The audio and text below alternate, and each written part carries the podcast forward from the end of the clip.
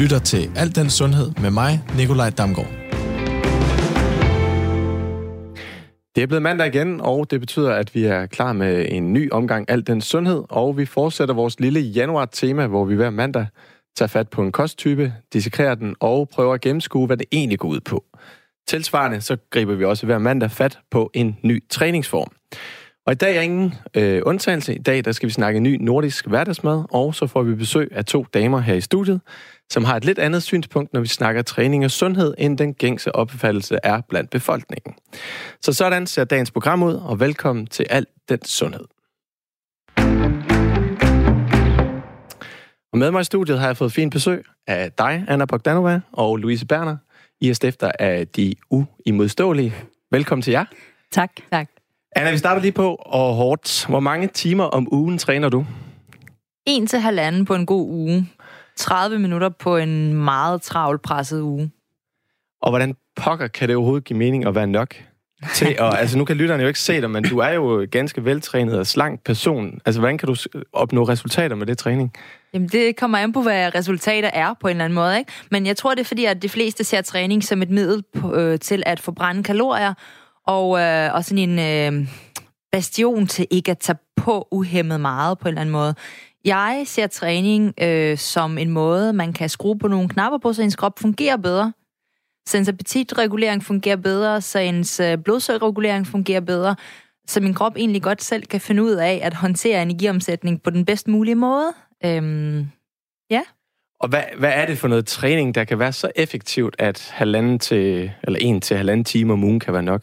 Jamen typisk, det vil man jo sige, at øh, folk tror sikkert, at det er sådan noget sindssygt intenst. Jeg brækker mig lige om det, der ligger med fosterstilling, fordi hvis det skal være nok med så lidt tid. Men i virkeligheden, så er det noget, som er sådan lidt old school styrketræning, hvor man lærer at, øh, at, at bevæge sin krop på en funktionel måde. Man lærer at få fat i musklerne, man får brugt hele kroppen hver gang, og man får aktiveret største mængden af sin muskelmasse og sin knoglemasse, som har en enormt effektiv hormonel effekt. Øhm, og så meget af træning består faktisk af det, som jeg kalder flows, som er nogle øvelser, der går ind og lige fintuner nervesystemet, så vi har adgang til mere i kroppen, end vi ellers ville, øhm, når vi måske har en hverdag, hvor vi ikke bevæger sig så meget. Du er også særlig glad for kettlebells. Jeg elsker kettlebells. Hvad er det, der er så godt ved dem? Uh, kettlebells er et redskab, som uh, gør det muligt at uh, få rigtig meget arbejde, uh, kvalitetsarbejde ind på kort tid. Uh, det gør, at kroppen spænder op på en anden måde. Man bruger hele sin krop på en anden måde. Både sin øh, kerne og, og alle mulige stabiliserende muskler i kroppen, men også store muskelgrupper. Så det gør faktisk også, at den vægt, som er jo noget mindre, end hvis man er vant til at træne fitness. Til gengæld så kan man øh, lære at være eksplosiv. Og det er det, der faktisk er hemmeligheden til noget træning, som er enormt effektivt. Det er, at man lærer at bruge sin krop på en eksplosiv måde.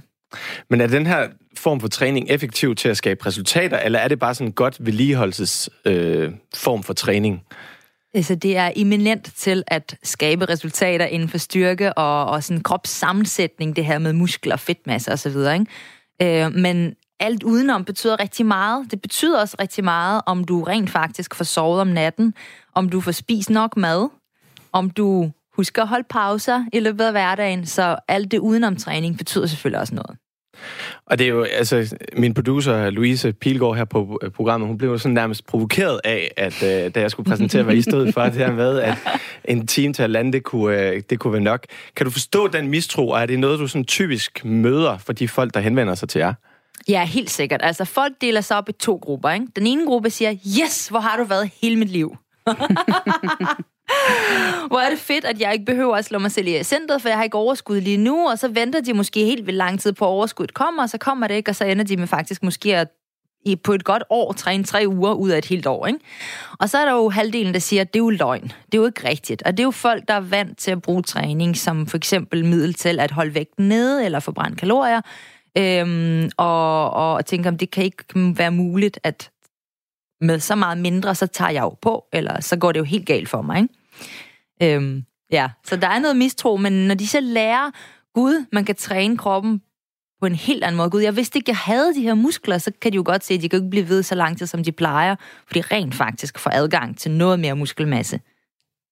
Og jeg kan godt tænke mig at kaste den over til dig, Louise Berner, fordi du har jo ikke så meget med træningsdelen at gøre. Hvordan hulen er du kommet med i hele det her... Øh...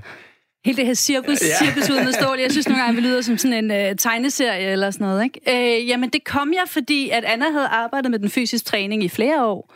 Og uh, en af historierne er jo faktisk, at, uh, at hun havde mødt en kunde, der krydsede gaden, fordi de der år efter, så var hun faldet tilbage i alle de gamle vaner, og havde taget alt det på, hun havde tabt sig. Og det, som jeg synes er så spændende og brændende interessant i det her, det er adfærden. Hvorfor mm. er det, at vi har det her ønske, de her drømme om noget, vi gerne vil, og så bremser vi os selv? I vores butik her er det jo tit vægttab eller andet kropsligt, men det er jo på alle områder i livet. Det synes jeg er så spændende at dykke ned i, hvad det er, der sker. Og når vi taler træning, så synes jeg, der er noget vigtigt også, det du sagde før med den der ene time, at, at på en eller anden måde, så er det jo nærmest blevet normalt at løbe et maraton. I hvert fald for en gruppe. Og så står der en anden gruppe og kigger ind på det og tænker, det bliver aldrig nogensinde mig. Og dem skal vi have fat i. Og I er blevet blandt andet hædret for jeres arbejde, det her blandt øh, det her Talent 100 gennem Berlingske. Og Louise, hvad, altså jeg kunne godt tænke mig, du kom måske lidt mere ind på, hvad er det, der udskiller jer fra, øh, fra andre? Fordi der er jo mange steder at gå hen, hvis man gerne vil blive klogere på kost og, og træning. Jeg tror egentlig nogle gange, at vores kunder siger, det er så fint, når de siger, øh, jeg er aldrig blevet rummet så meget før. Det vigtigste for os er egentlig i det her rum af, af fysik, af at bevæge sig, at man når ned til at finde ud af, uanset hvad man har gjort frem til i dag, så har man gjort det bedste, man kunne med de ressourcer, man havde til rådighed. Og så kan vi begynde at skrive et nyt kapitel på en ny måde. Og lige der, der skal vi rummes. Og de fleste gør det modsatte selv.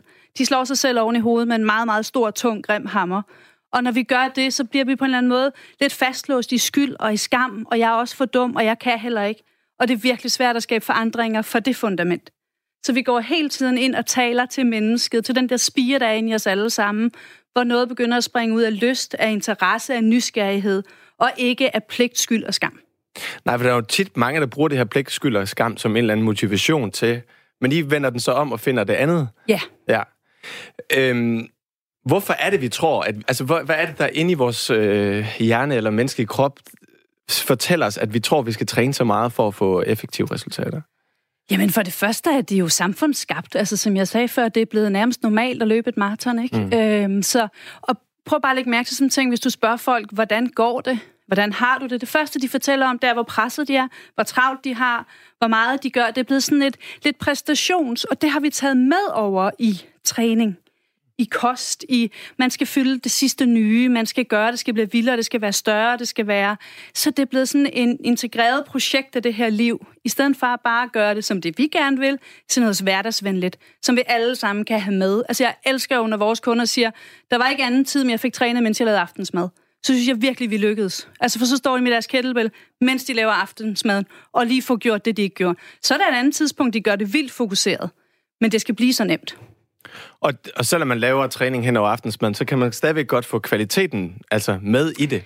Selvfølgelig skal deres grundtræning være på plads, så de kan det, men det er da altid bedre, at de får lavet noget under aftensmaden, end at de ikke får løbet de der 10 km, som de synes, de skulle. Og hvad kunne det sådan for eksempel være, det her træning hen under aftensmaden? Jamen, det er der, hvor de står med deres kettlebell. Man skal lige huske at sige til familien, de skal flytte sig lidt. Der skal ikke komme børn løbende undervejs. Men, men jeg synes alligevel også, det er sjældent, de står i kø for at hjælpe til aftensmaden. Så der har de deres kettlebell stående nede ved siden, så vender de lige en kotelet på panden, og så øh, laver de lige en runde af noget kettlebell-øvelse, og så går de videre. Og det er jo ikke det, vi anbefaler hver dag. Men det er bare så meget bedre end ingenting. For det er det, vi ender ud i tit. Det bliver alt eller intet. Hmm. Og når det er alt eller intet, så er der jo en stor gruppe, der ender i intet i rigtig, rigtig lange perioder. Der vil vi hellere over i lidt hele tiden. Anna, vender du øh, koteletter og træner kettlebells? Ja, snitter kartofler. Alt det der. Fantastisk. Det gør jeg helt sikkert. Altså, jeg kan godt lide, at træning er mit personlige frirum, men jeg kan også godt lide, at træning bliver overstået. Og vi sammenligner det ofte med, at træning skal blive sådan noget ligesom at børste tænder. Altså, nogle gange skal man ikke gøre det til et større projekt end det. Altså, basal kropshygiejne. Og det, som jeg tror, at, at der er mange, der bliver provokeret, det er det her med, jamen, hvad med sundhedsanbefalingerne, øh, og hvad med alt det her? Om siger, hvis du gør træning, fokuseret træning og sådan brug af din krop til noget, som er så let som at børste tænder, så vil du opdage, at du faktisk har flere gear at give af, og så vil folk ikke kunne lade være med at bevæge sig mere hverdagen. Og vi vil gerne have, at det sker sig selv, så man ikke behøver at tænke over det, så kan man frigøre sin hjernekapacitet til alle de andre ting, man elsker i sit liv, som ikke nødvendigvis er træning men de vil ikke kunne lade være med at være mere aktive, fordi de lige pludselig har fået åbnet op for et helt andet energiniveau i deres hverdag. Og måske skal vi lige have defineret det her med de forskellige gear, sådan at øh, alle lytterne er med. øh, jamen altså, man, man kan se det på den måde. Øh, lige før udsendelsen, der talte vi lidt om ja. det, ikke det her. Og, og hvordan kan det være nok at træne i en time? Jamen, selvfølgelig, hvis man kører i første gear på sin cykel for eksempel, så vil det tage lang tid at komme frem. Mm. Hvis man derimod er i stand til at kunne træde på femte gear, så vil man få mere gas. Og det, og det er lidt samme princip, det er, at vi har nogle forskellige gear af vores forbrænding, og de fleste folk bruger kun et gear, og vi har fem. Så når man lærer dem at få fat i musklerne og i kroppen og i kraften, så vil de opdage, at der er også nogle andre gear, der åbner sig op. Så jeg plejer at sige, at når du bliver stærkere, så bliver alt andet lettere, og så gider man godt mere aktivitet, uden at man tænker, åh, nu skal jeg tage mig sammen. Men Louise, er der ikke også en masse øh, udefra kommende aspekter af det her med, at altså, vi måske træne, altså presser hinanden til, at vi skal træne? Altså det, det kan jo nogle gange, tænke at være svært at være jeres øh, kunder, fordi de skal mod en hel, øh, hel industri. Øh, det er ja. der ingen tvivl om. Vi gør jo også rigtig meget ud af fællesskab, fordi det er så vigtigt, at at dem, vi har med at gøre, føler et fællesskab i det her. For der er rigtig, rigtig mange, der vil udfordre dem på det, de laver og det, de har gang i. Ikke mindst, når der kommer nogen ind til os, som ønsker måske et større vægttab. Så er der et eller andet med, at omgivelserne godt kan tillade sig at have holdninger og komme med gode råd og anbefalinger. Det synes jeg bare, vi skal stoppe med. Altså, det er det enkelte individ, der er i gang med en proces, og hvis de, når de har brug for hjælp, så finder de nogen, der kan hjælpe dem, og alle andre skal blande sig udenom. Altså, jeg, jeg, vi har jo deltagere, der kommer og beretter, hvordan kollegaer kommenterer på deres tallerkener i kantinen. Jeg, altså, jeg, jeg bliver så hissig, mm. fordi der er ingen, der aner, hvad det enkelte individ har gang i lige nu. Og den der lille bitte kom- kommentar kan for en person, der lige nu dealer med en masse, betyde så meget, at der er nogen, der må have en holdning til, hvad der ligger på deres tallerken. Altså det er jo... Så derfor gør vi virkelig, virkelig meget for hele tiden at skabe fællesskaber hos os, mm. hvor de så kan støtte hinanden i, ja, det er rigtigt nok, vi er på vej. Det kan godt være, når vi åbner et dameblad, så står der noget andet, eller naboen gør noget tredje, eller... men jeg bliver ved. Det er så vigtigt. Og nu er det ikke for at hænge min øh, kollega Louise ud hele tiden, som også er producer på det her. Men øh, hun fortalte mig for eksempel, at her inden, øh, inden dagens program, at hun har været ude i weekenden og spillet paddeltennis og at hun på vej hjem nærmest var sur og øh, valgte at skulle have salat frem for pizza, fordi hun havde ikke svedt i den her Teams. Øh, og det tænker jeg også, at øh, der er lidt mistro ved jeg, altså det her med, at hvis folk virkelig ikke føler, at de har brændt igennem og sveder helt vildt, at det så ikke tæller som en træning. Mm, jamen helt sikkert. Øh, du har fuldstændig ret. Og, og det er nok fordi, at man netop tænker, okay, at, at det er, altså man ser på det som sådan en det skal forbrænde, det skal gå ondt, jeg skal kunne mærke det, jeg skal være mega øm, og jeg skal svede rigtig meget. Men igen, det er kun et gear af ens forbrænding, og man er der. Mm. Men der er nogle andre nogen, så hvis du for eksempel træner tung styrke, så har du brug for en pause på to til tre minutter, for at kunne være klar til at mobilisere nok kraft i næste sæt. Øhm, så kan du ikke blive ved hele tiden. Så man kan sige, at hvis det, altså, Øh, hvis det er, at man bliver ved hele tiden, så vil man træne med relativt lav intensitet. Og intensitet i fysiologiske termer faktisk, hvor tung en belastning du træner med. Tung en belastning, jo længere pauser har du brug for osv., det har en helt, helt anden hormonel effekt i forhold til ens efterforbrænding. Øhm, så jeg tror, men jeg tror, at grunden til, at vi jagter det der sved og ømhed, det er jo fordi, det er det, vi bliver bombarderet med alle steder i damebladene, i fitnesscentre. Det skal være hårdere, det skal være vildere. Og det er fordi, at for den enkelte, så det er jo let at sige, at træning har været en succes, for jeg føler mig smadret. Så det er jo let at være et fitnesscenter for eksempel, eller en eller anden, øh, der bare siger, okay, jeg, alle kan smadre folk. Altså, det er ikke en kunst, vel? En kunst er at sørge for en progression i træning, der gør, at folk bliver bedre over tid, og de holder ved, og de ikke løber ind i skader, og de ikke løber ind i sygdom, og de ikke løber ind i stress, og hvordan de navigerer i det, ikke? Øhm, så det er jo for at give folk den øjeblikkelige oplevelse af, gud, det er fedt, det er effektivt det her, jeg bliver ved med det her, ikke? så smadrer man folk. Ikke? Øhm, men jeg synes, vi skal gøre op med, at, at træning skal være noget, der gør ondt. Nej, træning skal være noget, der giver dig mere energi, mm. end da du kom ind til det. Og på det... Undskyld, Lise. Nej, men jeg tænker, vi skal også bare huske hele den gruppe, som ikke kan lide at svede.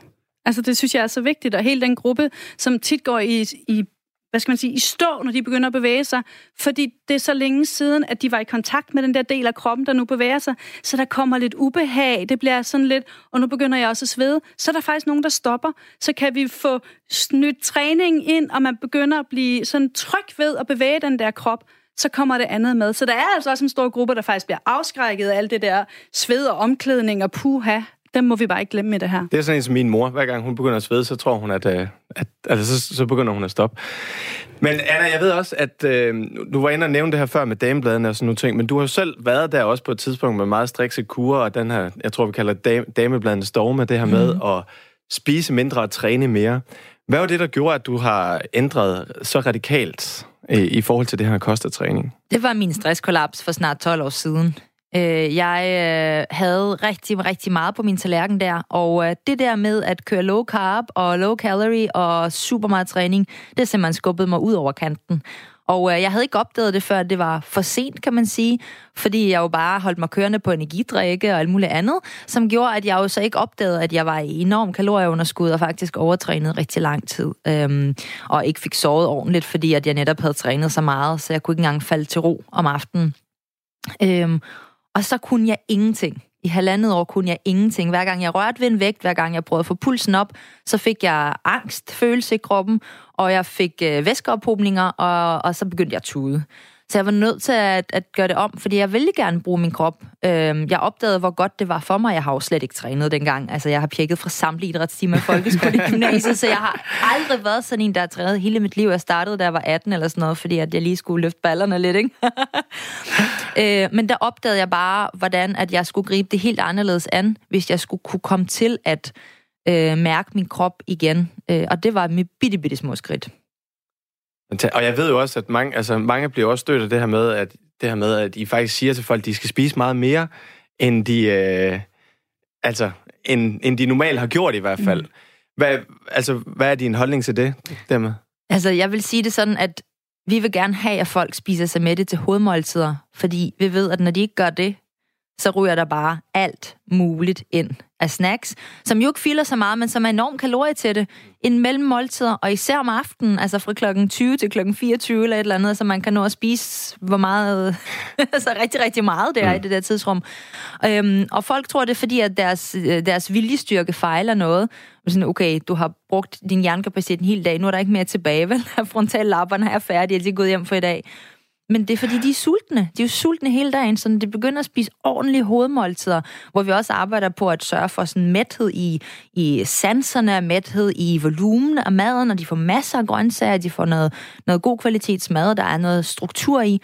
Så opdager de, gud, jeg har slet ikke tænkt på mad siden morgenmad. Jeg har, jeg er gået forbi, jeg ved ikke, hvor mange skåle slik, uden at have lyst til at tage dem, fordi de er mætte.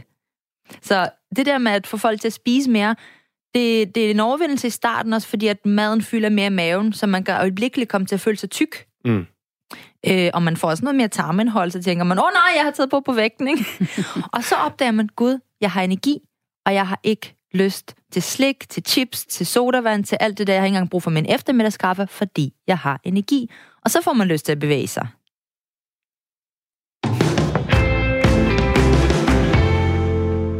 Og tak fordi du lytter med til Alt den Sundhed her på Radio 4. Med os i studiet har vi øh, fornemt besøg af Anna Bogdanova og Louise Berner, som slår sig på at kunne skabe resultaterne blot med en time til halvanden times træning om ugen, hvis altså de rigtige rammer er der. Og Louise, lige for at opsummere. Hvad er det så, at de rette rammer er for, at man kan nøjes med at træne den her time til halvanden om ugen, og ikke kun vedligeholde, men faktisk skabe resultater? Jamen, man kan sige, for det første handler det jo om den træning, vi allerede har talt om, altså kvaliteten i træningen, når du træner. Men dernæst arbejder vi altid meget helhedsorienteret. Vi arbejder med sengetider. Vi arbejder med sådan noget med skærm. Hvor længe sidder man og kigger med på sin skærm om aftenen, fordi vores krop skal kunne restituere. Det er jo et vigtigt element i det her. Vi arbejder med kosten, vi arbejder med, som vi talte om, at blive mæt. Og så handler det egentlig om at få gjort bevægelse til noget, der fungerer i løbet af en dag. Så, så nogle gange siger jeg, at det er en ny måde at lære at være i verden på, hvor man begynder at omskrive det hele. Og hvis ikke vi kigger på det hele, hvis vi tager en fuldstændig overfyldt kalender, en fuldstændig overfyldt hverdag, og tror, at vi skal træne en halv til en hel time om dagen eller hver anden dag, det er de færreste, jeg møder, der siger, har du noget, jeg kan tage mig til, for jeg ved ikke, hvad jeg skal bruge min tid på. Det er jo ikke der, vi er. altså, det er jo et helt andet virkelighedsbillede, vi er i. Så derfor er vi nødt til at, hvad skal man sige, omdefinere den måde, vi så gør det på. Så det er det, jeg synes, der er, jeg kan se, der er ret unikt, og det vores kunder bliver ved med at synes er en fornøjelse at være en del af, det er, at vi gør alt, hvad vi kan for at gøre det let. Og, dem, der så henvender sig til jer, altså hvem er det, der gerne vil nøjes med de her halvanden times øh, træning om ugen? Jamen, det er jo øh, hovedsageligt kvinder. Øh, og rigtig mange af dem øh, har fået børn. Det vil sige, de er noget over det der stadie, hvor der bare var al den der tid i verden, de kunne bruge til et eller andet. Eller også er der typisk andre livsomstændigheder, som har taget tiden fra dem. Job, alt muligt andet. Ikke? Og nogle af dem har været meget aktive tidligere, og så har der været en eller anden rum tid, nogle år, et eller andet, hvor de er kommet helt ud af det, og nu står de sådan på en eller anden måde i et nyt jeg, der er blevet slappere og lidt større, måske har fået smerter osv., og så den der øh, vej tilbage. De vil gerne være det, de var engang, men der er lang vej derhen. Og de kan godt se, at de kunne ikke det. De har prøvet x antal gange at gå i gang med det, de gjorde for 10 år siden måske, men det kan kroppen ikke holde til. Og så begynder vi stille og roligt derfra. Og så begynder de at få genskabt den der følelse af at blive stærke igen. For det er også meget den, vi gerne vil ind til. Ikke? Man plejer at sige, at føle sig stærk i hverdagen, både fysisk og mentalt. Og så har vi jo også en, en gruppe kunder, som jo er noget yngre, men som rent faktisk har været, hvad skal man sige, de har prøvet alt muligt. De har været på keto, de har været på et eller andet fitnessforberedelsesprogram, de har været på alt muligt. Og så lige pludselig så står kroppen af, fordi de har været ude så mange ekstremer, at de faktisk er nødt til at genopbygge sig selv på en helt anden måde, øh, hvor det overhovedet ikke hjælper, men kun gør det værre at presse sig selv igen. Øh, så deres nervesystem er overfølsomt, og deres hormoner er over det hele. Øh, og, og det hjælper vi dem jo med at bygge op stille og roligt, fordi at de er jo nødt til at på en eller anden måde øh, have støtte i den proces, der hedder, at jeg skal til at gøre noget helt andet, og jeg er måske helt vildt bange for, at jeg ikke Altså, at jeg mister den krop, jeg har opnået, eller hvad der nu måtte være. Ikke? Men det er folk, der har prøvet alt muligt andet, og rent faktisk har fået forstyrret deres naturlige balance så meget, at de er nødt til at have hjælp til at komme tilbage. Louise, nu var du inde på det her med, at det er jo typisk kvinder, og så må jeg jo bare personligt tilstå, at uh, her for lytterne, at uh, jeg jo to år var en del af jeres, uh, eller er en del af jeres koncept, Annas Ballebix. Og det var ikke lige frem noget, der gav street credit ved ens kammerater. Men for mig var det utroligt dejligt at møde et koncept, efter at have været nede med stress og meget svær depression, hvor jeg faktisk følte, at min krop var med mig og ikke imod mig. Og at det er noget, jeg tidsmæssigt kunne overskue. Men Anna, det er jo ikke mange mænd, der faktisk er med i, i, i det her. Hvordan kan det være? Um jeg tror, det er fordi, at vi jo rigtig meget taler om de forskellige omstændigheder, som kvinder oplever i deres liv, øh, som mænd måske har svært ved at relatere til. Men der er flere og flere mænd, der faktisk er begyndt at hoppe på, øh, og der er flere og flere kvinder, der har fået deres mænd med. øhm, men det, måske, måske kan det godt være, at man sådan lidt... Ja, jeg har ikke brug for at høre om overgangsalderen, øh, eller om menstruationssmerter, eller hvad der måtte være. Ikke? Det kunne være, at man blev meget klogere øh, på... Øh, ja. det kunne det helt sikkert. Men Louise, hvordan starter I så de folk op, som henvender sig til jer? Altså mm. kommer de til jer, eller hvordan foregår det? Jamen, øh, langt størstedelen er jo online, hvilket jo i sig selv for nogle er ret vildt. Fordi hvis du kommer fra at sige, jeg er ikke sådan en, der træner, og jeg synes, det her det er svært, og så siger vi, velkommen i et online-univers, du skal bare gøre det selv. Der er bare nogen, der tænker, det kommer jeg aldrig til. Ikke? Ja. Øh, så der har vi egentlig arbejdet i overvis på at forfine vores metode, hvor vi siger bare ned, bare ned. Hvordan kan vi få barnet så langt ned for det enkelte individ, der kommer ind til os, at de næsten ikke kan lade være med at komme i gang. Så de får en lille bid hver dag, og vi siger, at man kan ikke være bagud. Hvis man har set dagens bid, så er man med. Og vi får jo alle sammen perioder med udfald i vores træning, uanset hvor, hvor meget vi er i gang. Og så kan vi sige, kommer bare altid tilbage, så trykker du på den der knap, og så ser du en video. Noget af træning, noget af mentalt, noget får man lige sådan en lille motivational speak, og så begynder der stille og roligt at ske noget. Så det er sådan, øh, vores fornemmeste opgave er at lege det lidt ind i folk, så de ikke, øh, og mange af vores kunder siger, jeg kan godt lige bruge fem minutter, ikke? Og når de så brugte fem minutter, så leger de lidt, lidt videre, så fik de brugt 10, men det sprang ud af noget andet end den pligt, vi talte om tidligere. Og det er jo mange tusinder, I efterhånden har haft med øh, efterhånden.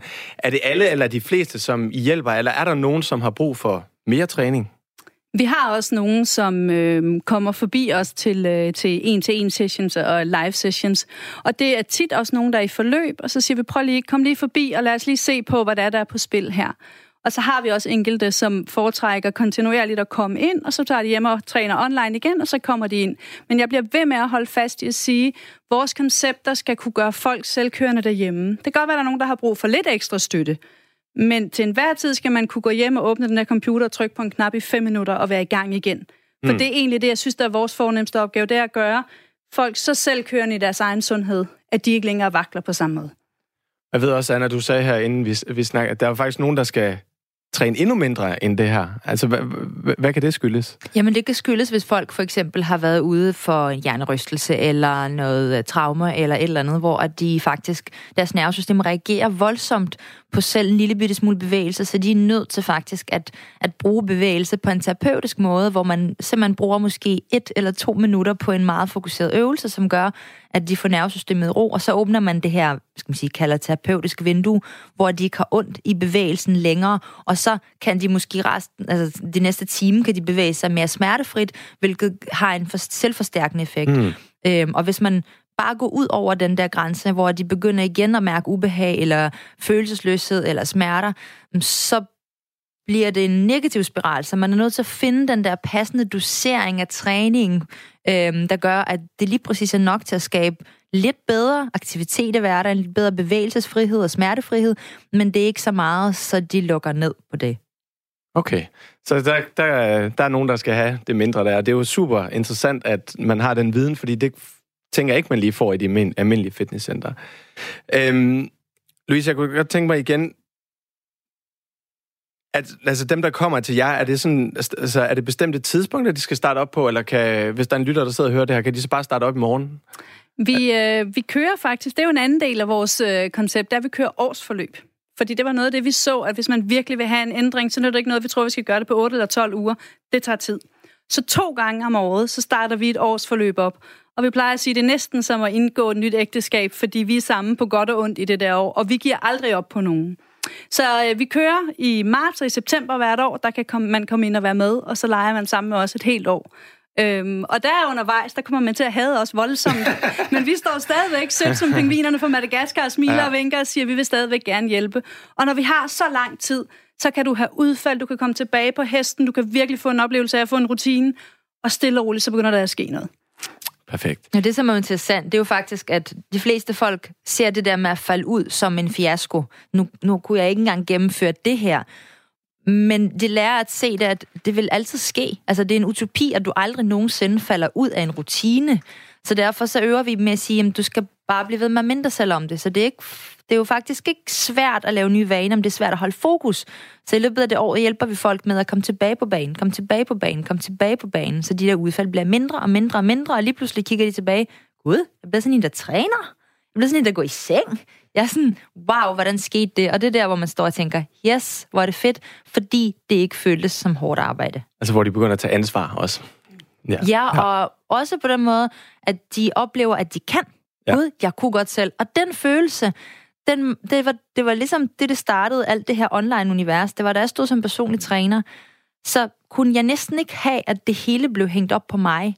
Altså, folk var sådan, jamen, jeg kan kun træne, hvis der står en og pisker mig. Nej, nej, nej, nej, det er ikke rigtigt. Du kan godt selv. Så når folk oplever, gud, jeg kan jo faktisk godt selv, så er det den fedeste følelse i hele verden.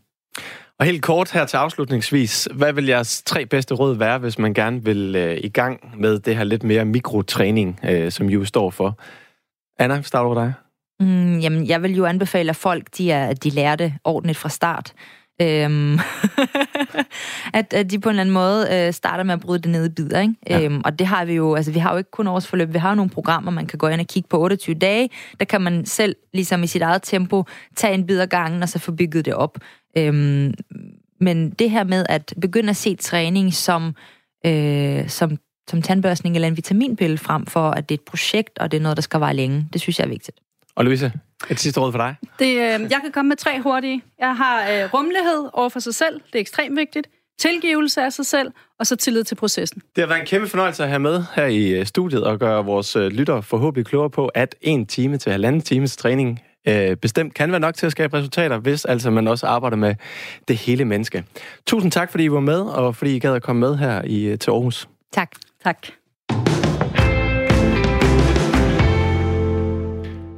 Og nu springer vi til lidt noget andet. Vi skal nemlig snakke kost, kur og kosttyper, og i dag der skal vi snakke ny nordisk.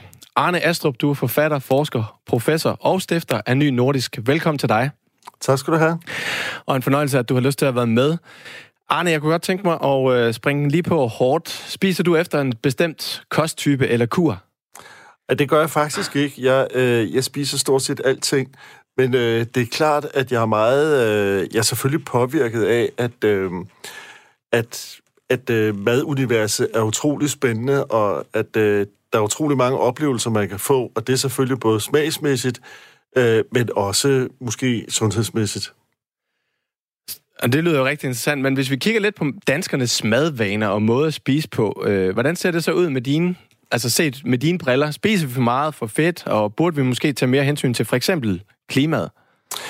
Jamen altså, det, det er... Det, det, det, det er et interessant spørgsmål, fordi at der er jo mange forskellige segmenter i befolkningen. Og der er faktisk øh, en pæn del af befolkningen, måske ikke en kæmpe stor del, men en del, som faktisk spiser relativt fornuftigt. Og det er så noget med, at man ikke kombinerer nogle af de gamle dyder med, med, med moderne tankegang. Og det er alt fra, at man spiser mere og mere fuldkornsrugbrød, der er mere og mere med kerner og alle mulige spændende ting. Man spiser havregryn, og man øh, spiser en masse frugt og grønt, og synes, det er sjovt at prøve at lave grøntsagsretter og bruge linser og bønner og alt muligt. Og så måske også altså, øh, eksperimentere med at bruge mindre kød, eller slet ingen kød, og i højere grad også spise fisk og skælddyr. Der er faktisk et segment af befolkningen, som, som kører den stil. Og så er der desværre også nede i den anden ende af befolkningen, er der nogen, som lever stort set af færdigrettede, færdigretter og fast food og sådan nogle... Øh, det værste, du simpelthen kan finde i et billigt supermarked, er noget, hvor du bare skal hælde det ned i en gryde, og så hælde noget vand i, og så koge det op, og så får du kartofler til. Så der er altså, der er alting næsten på det danske marked, men gennemsnitligt set, at danskerne faktisk ikke så usunde, som vi gerne vil gøre dem til. Vi har en, den laveste, en af de laveste forekomster af hjertekarsygdom i EU, og vi er faktisk blandt de slankeste i OECD også. Så det står ikke så slemt til, men omvendt, så der er rigtig mange mennesker, der er tykke, der er rigtig mange, der får diabetes, der er rigtig mange, der har en masse kræft og, og andre sygdomme, som vi faktisk kunne forebygge, at de fik, ved at man øh, skruede på kosten og gav dem noget andet at spise, og faktisk noget, som er meget lækre, end det de får i dag. Så det jeg faktisk øh, hører dig sige, det er, at hvis vi sådan den der gruppe, som, som spiser alt det her crap, jamen altså, hvis vi ligesom kunne få dem tilbage til det, man vil kalde de gode gamle øh, dyder, hvor man spiser mere rigtig mad og, og selv stod og tilberedte den, så vil vi faktisk gavne den, den brede øh, folkesundhed. Jamen helt sikkert. Altså, der, man, man, det er klart, at det selv at lave, altså købe nogle ordentlige råvarer og selv lave maden, det er faktisk øh, den, den nemmeste vej til sundhed og også kvalitet. Men dermed ikke sagt, at i dag kan du faktisk få ret mange færdigretter, som er tilberedt med kærlighed og respekt for, at det er nogle ordentlige råvarer, der er i, og ikke pumpet med alle mulige tilsætningsstoffer.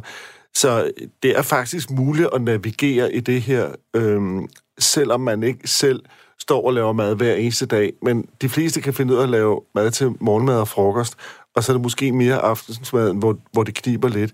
Der er altså mulighed for det, men ofte er det jo ikke de billigste øh, løsninger. Nej, det er korrekt. Og der er jo en grund til, at vi har hævet dig ind, Arne Astrup, og det er jo fordi, vi gerne vil have dig til at snakke lidt omkring det her nye nordisk. Kunne du ikke fortælle lidt om det, altså ny nordisk hverdagsmad ja. og tankerne bag? Altså, hvorfor en ny kosttype?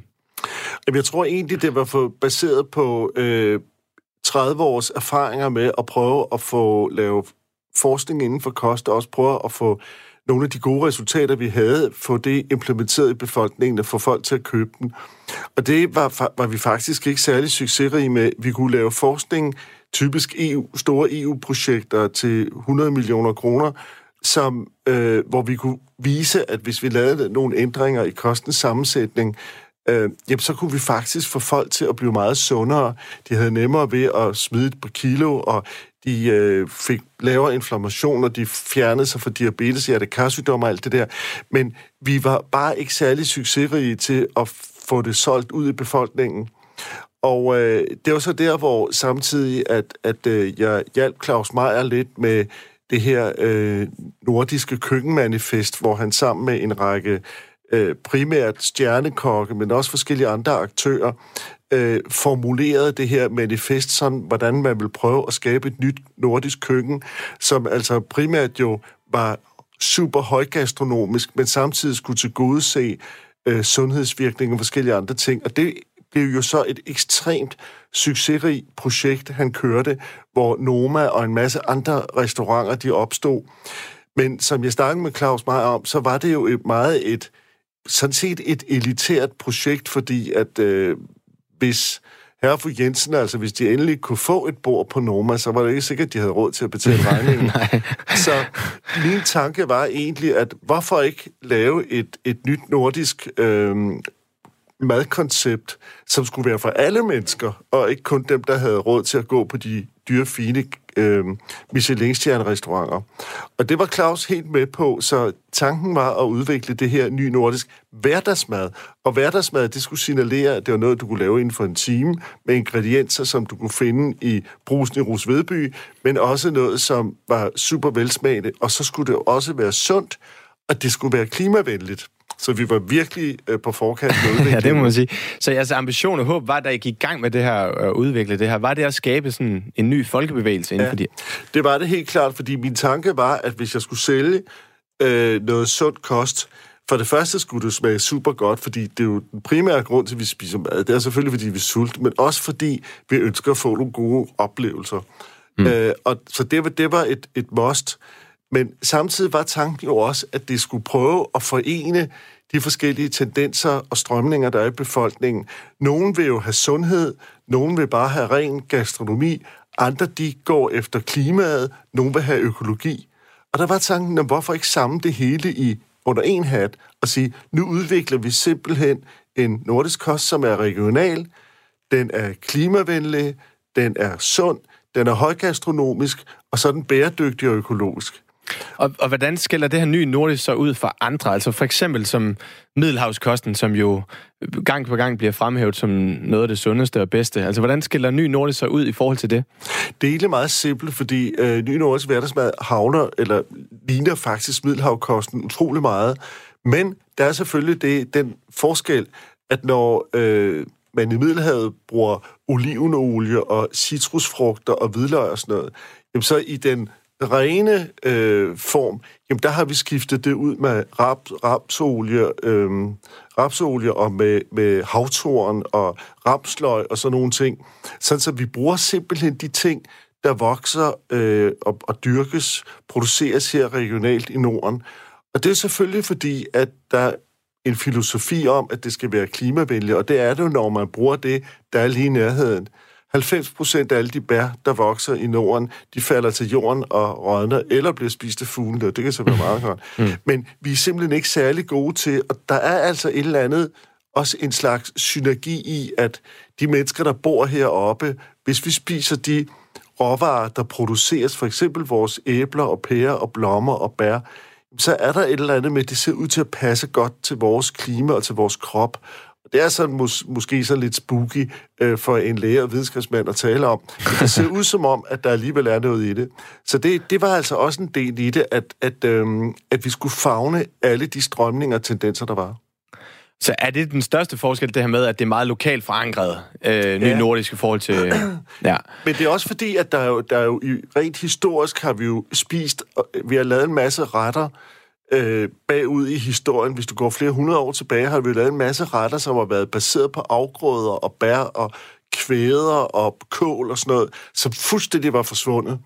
Og det har vi så reintroduceret nu. Altså, hvis jeg tager sådan noget som, som kål, så tænkte, tænkte jeg jo straks på, det var sådan nogle kåldolmer og sådan noget, som jeg ikke brød mig om som barn at få.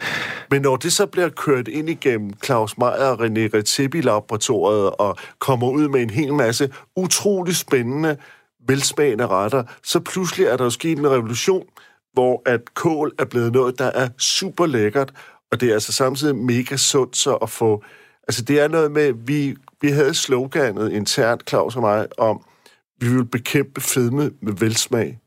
Så rent sundhedsmæssigt, hvordan, altså hvad er så de sundhedsmæssige fordele ved ny nordisk frem for nogle af de andre øh, diæter, der er?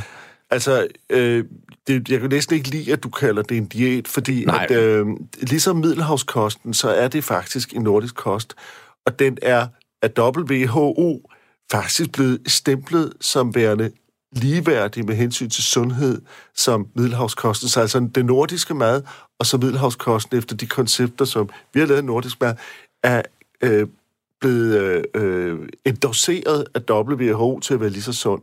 Og det er, som jeg sagde, altså olivenolie er skiftet ud med ramsolie, og så har vi taget alle de forskellige lokale råvarer, som er nemme at få her, og mange af de ting, som blev spist tidligere, og som der var glædet ud, de er blevet reintroduceret, men så er de altså blevet raffineret af de her dygtige nye kokke, som øh, virkelig er gode til at give den gas med at finde på på nye tilberedningsmåder og opskrifter, som bare falder i vores smag i dag, og som vi synes er fedt. Og så er det klart, at al stjernedryssen fra Claus Meier og René Redzepi og andre af de kokke, der var med, det har jo så også skærpet befolkningens interesse for det. Og alene den, de kogebøger, vi lavede, som var egentlig et, et biprodukt af de videnskabelige studier, vi lavede, hvor folk de blev sat til at spise det. De kogebøger har solgt flere hundredtusind eksemplarer hos øh, Coops øh, forlag og, kan stadig, og sælger faktisk stadigvæk den dag i dag, på trods af, at det jo er snart 10 år siden, at vi afsluttede projektet. Og nu har du været inde og nævnt det flere gange, det her med, at, øh, altså, at godt nok er vi måske ikke lige så overvægtige som de andre lande, men vi har jo stadigvæk nogle udfordringer, ja. når vi snakker de her ting. Nogle taber sig på ny nordisk øh, kosten, og andre gør ikke. Hvad er det, der afgør det? Ja, altså, det, det er lidt skægt, fordi nu hørte jeg et af jeres indslag om det her med keto, øh, og det er faktisk sådan, at øh, mange af de forskellige kurser, som er rundt omkring, er jo i virkeligheden gode nok. Problemet er, at der er ikke nogen af dem, der er gode for alle, fordi vi er meget forskellige som mennesker. Og det er en meget vores, vigtig pointe. det er nemlig en meget vigtig pointe, at vores biologi er meget forskellig, og derfor, hvad der er godt for dig, er ikke nødvendigvis godt for mig. Og noget af det, som adskiller øh, os, og hvad det er for en kost, som vi har behov for, er faktisk, altså, hvor god insulinvirkningen er i kroppen. Og nu begynder det, kan du kan fornemme, at, at du sikkert synes, du begynder det at blive meget langhåret, øh, medicinsk, biologisk. Men i virkeligheden er det noget at gøre med, at der er mange mennesker i vores samfund, som er det, vi vil kalde kulhydratintolerante. At de simpelthen har de kan godt fordøje og optage kulhydrater ind i blodet, men at få det fra blodet ud i vævne og få det forbrændt, det er de ikke gode til. Og det gør, at det faktisk hober sig op i blodet, og man begynder at få lidt forhøjet blodsukker. Men det betyder også, at det ikke kommer ind i hjernen og musklerne, og det gør så, at vi ikke bliver mætte af det. Så der er altså nogle mennesker, som er insulinresistente, og det værste, de værste eksempler, ved, øh, man kan tage, er sådan set at have type 2-diabetes, eller have sådan noget polycystisk ovariesyndrom. Der er mange mennesker, der faktisk er insulinresistente, og der gælder det for dem om faktisk at skære ned på kulhydraterne og spise nogle kulhydrater, som øh, har flere fiber, og som ikke giver så kraftige blodsukkerstigninger. Hvorimod, at hvis man er mere over i atletgaden, altså er sådan lidt mere meget fysisk aktiv og, og, øhm, og måske også genetisk er mere insulinfølsom, jamen så kan kulhydraterne nemt komme ind i kroppen og ind i cellerne og give mæthed og virke. Og så har du faktisk godt af en kost med relativt mange kulhydrater i, faktisk svarende lidt til, til de officielle kostråd. Men det er altså forskelligt, hvordan vi er, og derfor kan man sige, at at øh, hvis man virkelig øh, vil give den gas og opnå optimal sundhed, så skal man faktisk finde ud af det ved at måle noget så simpelt som et, et faste blodsukker, altså om morgenen og måle et faste blodsukker, og så se om, hvis man er type 2-diabetiker eller deroppe omkring, jamen, så kan keto være udmærket, eller andre kurer, der sparer på kulhydraterne. Er man nede i den anden ende med et lavt og helt normalt blodsukker, jamen, så er det faktisk en kost med masser af kulhydrater, Hvorimod, at hvis man er inde i mellemområdet, som er måske hver fjerde dansker, som har et let forhøjet blodsukker, men som ikke er diabetisk, jamen, så skal man have en kost med masser af fiber og fuldkorn, og der behøver man så ikke tænke så meget på, hvor meget kulhydrat og, og fedt der er i. Så og det, man har lidt de tre typer. Ja, og det her med blodsukker, det kan vi jo faktisk teste hjemme. Ganske simpelt, ja. Og, øh, og jeg vil lige sige, altså når du snakker insulinresistent og insulinfølsomhed, så er det jo det her hormon, der ligesom skal sørge for, at vores sukkerstoffer kommer ind i celler og muskler. Præcis. Øhm, og det der med kostrådene, det vender vi tilbage til lige om lidt. Og hvis du lige har hoppet med ombord, så velkommen til Alt den Sundhed, hvor vi har en Arne Astrup med i studiet til en snak om ny nordisk. Arne, du fortalte tidligere det her med, at I gerne vil øh, bekæmpe fedme med god mad, og sæt lige nogle flere ord på det. Altså, er det ambitionen bag ny nordisk? Ja, ambitionen er helt klart det, at vi vil lave en, vi vil omfavne både det, at det skulle være klimavenligt, det skulle smage super godt, det skulle være sundt, og så skulle det være økologisk og være til at lave inden for en time. Så det skulle ikke være sådan noget med, at man står i køkkenet hele dagen, for det ved vi godt, det skræmmer folk ved. Men skal vi se på ny nordisk som en kur, eller er det sådan en mere vedvarende måde at, øh, at, at spise på? Det er primært en en, en, ligesom man lever af middelhavskost, så er det primært en kostform, et, et madparadigme, som man i mere eller mindre grad burde leve af resten af sine dage. Om det er middelhavskost eller det her, kan sådan set være ligegyldigt, bortset fra, hvis man vil se gode se klimaet, så er det godt at vælge det nordiske. Men man kan også godt bruge det som en kur, hvis det er, at man for eksempel ønsker at tabe sig. Men der er det så, at vi kommer ind i det der, at den virker rigtig godt, hvis det er, at man har lidt insulinresistent, fordi alle de fibre og fuldkorn, der er i det nordiske, det er simpelthen guf-guf for tarmbakterierne. Og tarmbakterierne, de omdanner de fibre til en masse øh, forskellige sundhedsfremmende stoffer, som kommer ud i blodet og i væven og hjernen, som faktisk øger insulinfølsomheden, sådan så man bliver sundere og bedre kan tåle kulhydrater osv. Så, videre. så øh, den er super god, særligt til de mennesker, som, som øh, har et normalt blodsukker eller lidt for højt. Er man over i diabetesskaden, så bliver man nødt til at, at vælge noget, hvor man skruer mere ned for kulhydraterne. Og hvad så til travle mennesker? Altså er ny nordisk måde at leve på og spise efter, er den også øh, god til dem?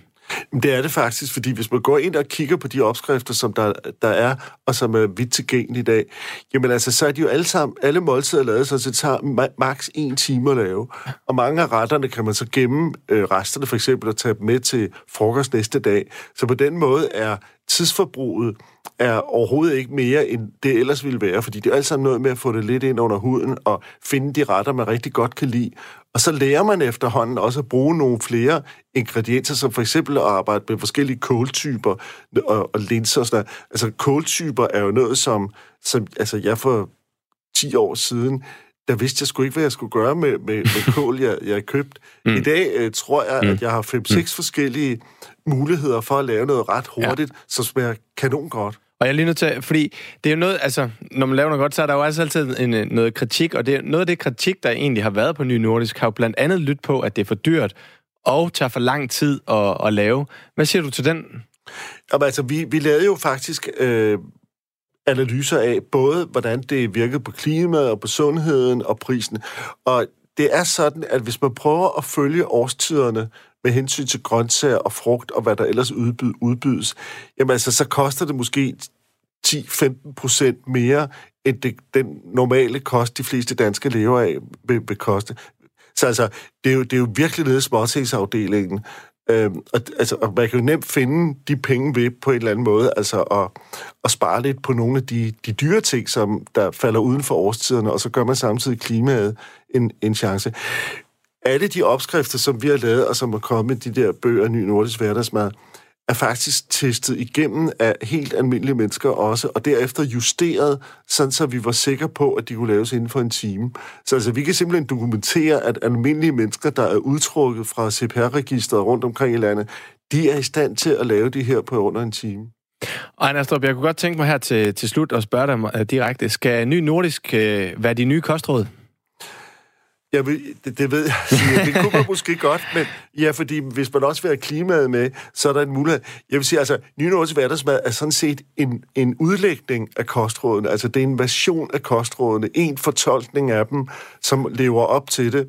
Og derfor, det er jo klart, at, at altså, jeg bryder mig ikke om noget fanatisme eller ekstremisme, sådan noget med, at nu har du sagt farvel til, nu har du smagt det sidste hvidløg og kaffe og citron i dit liv, så det er jo noget med måske at tage en stor del af koncepterne og de fødevarer ombord, og så må du selvfølgelig gerne bruge citron og, og drikke kaffe og sådan noget, selvom det ikke er dyrket i Norden.